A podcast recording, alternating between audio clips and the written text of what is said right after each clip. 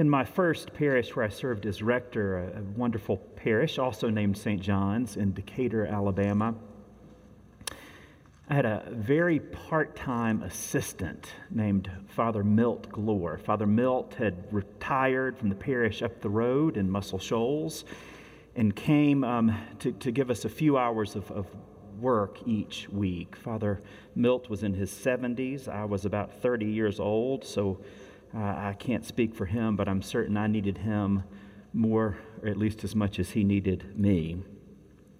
Father Milt's great love in this parish was pastoral visitation. What he spent the bulk of his time doing each week was visiting people in nursing homes, assisted livings, or hospitals.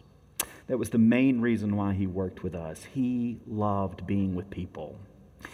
Preaching was actually not his love although he had done a lot of it over several decades of ministry.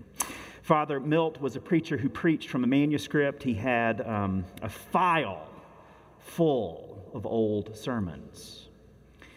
He would sometimes create new ones and sometimes not. And I vividly remember once on Good Friday, he preached, and as I sat there near the altar, I listened and I thought, I think I've heard this one before. And indeed, I had. He had preached the exact same sermon the year before on Good Friday. When I was at the door after the service, someone said, a parishioner with a great sense of humor, I think, I think he preached that one last year. And I said, Indeed, he did. Father Milt was concerned we weren't listening. John's gospel is a lot like Father Milt. John as a preacher repeats himself.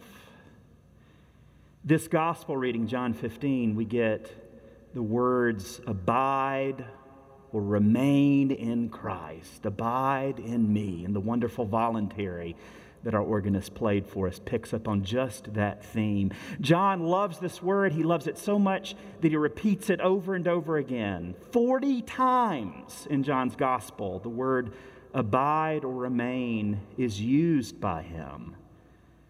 In Matthew, Mark, and Luke combined, they use this word 12 times, but 40 in John's. One scholar defines this word abide or remain as deep attachment. Deep attachment. And the only thing I would add to that is deep attachment over the long haul. Implicit in this verb is abiding in Christ for a long time, even for eternity. John loves this word because it's the theme of so many of his stories.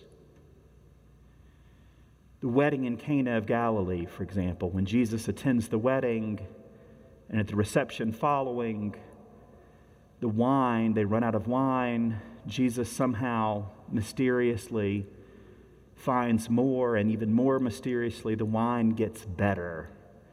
The best wine is served not first, but last.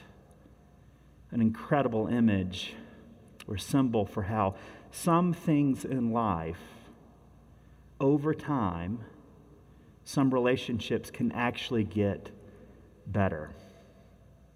Or later in John's Gospel, shortest verse in the Bible, Jesus wept Jesus wept when his friend Lazarus dies. And it's, it's an image of, of Jesus abiding or remaining with us in our grief, in our very ordinary emotions, relating to us, remaining with us even now.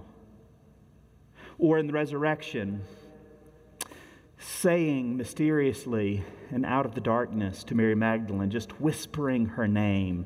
And that becomes the word, that becomes the moment of intimacy that allows her to recognize him speaking as he is from the other side of death.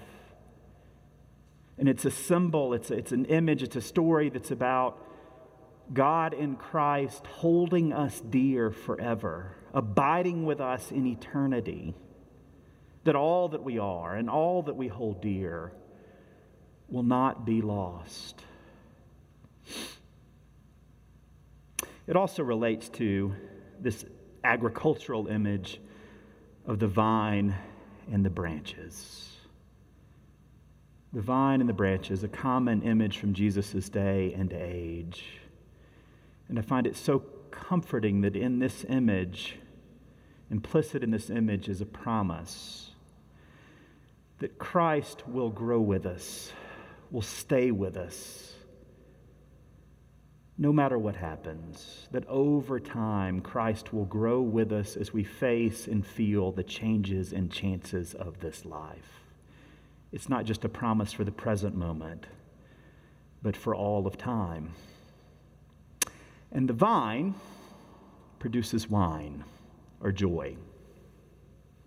I'm sure that St. John's has heard the sermon before that joy is not the same thing as happiness. I've heard that sermon repeated many times myself. I will not repeat it in part because I don't know that I actually agree with it. Joy is certainly um, always more than happiness, but perhaps it's never less than happiness, but we're splitting hairs. I do believe that what this gospel reading is offering us, though, that relates to joy, is that there is deep joy and maybe even peace of mind in coming to trust that you were loved infinitely in Christ, in coming to trust that you always abide in Christ, no matter what you face and feel. And you do that not because of your faith, not because of your fair, because of your, your, your prayers, and least of all because you attempt to be religious. That we're able to abide in Christ because Christ first abides in us. In other words, the heavy lifting of the vine and the branches has been done by Almighty God. As Jesus says, My Father is the vine grower. We're able to abide in Christ because Christ is already in us. Christ already relates to all that we are. Christ already is one with us in mind, body, and soul, and maybe even in what we feel, our emotional life. The great 20th century Cistercian Thomas Merton picked up on this very theme in a, in a great and little book called Thoughts on Solitude. And it's a book that's written for, for all of us, not just for religious, but for people who, who think about the moments in our lives in which we, we face solitude, whether that solitude is chosen or not. But in this particular moment that relates so much to this passage, Merton says that the soul of Jesus is united to the Word of God and at the same time enjoys and without conflict enjoys the most simple and common and intimate of human emotions affection, happiness, grief, wonder, anxiety, peace. Jesus enjoys all, relates to all of these human emotions and that's why we can abide in Christ over the long haul. Not because of our faith or hard work or even our prayers, but because what we face and feel among the changes and chances of this life, Christ relates to all of it.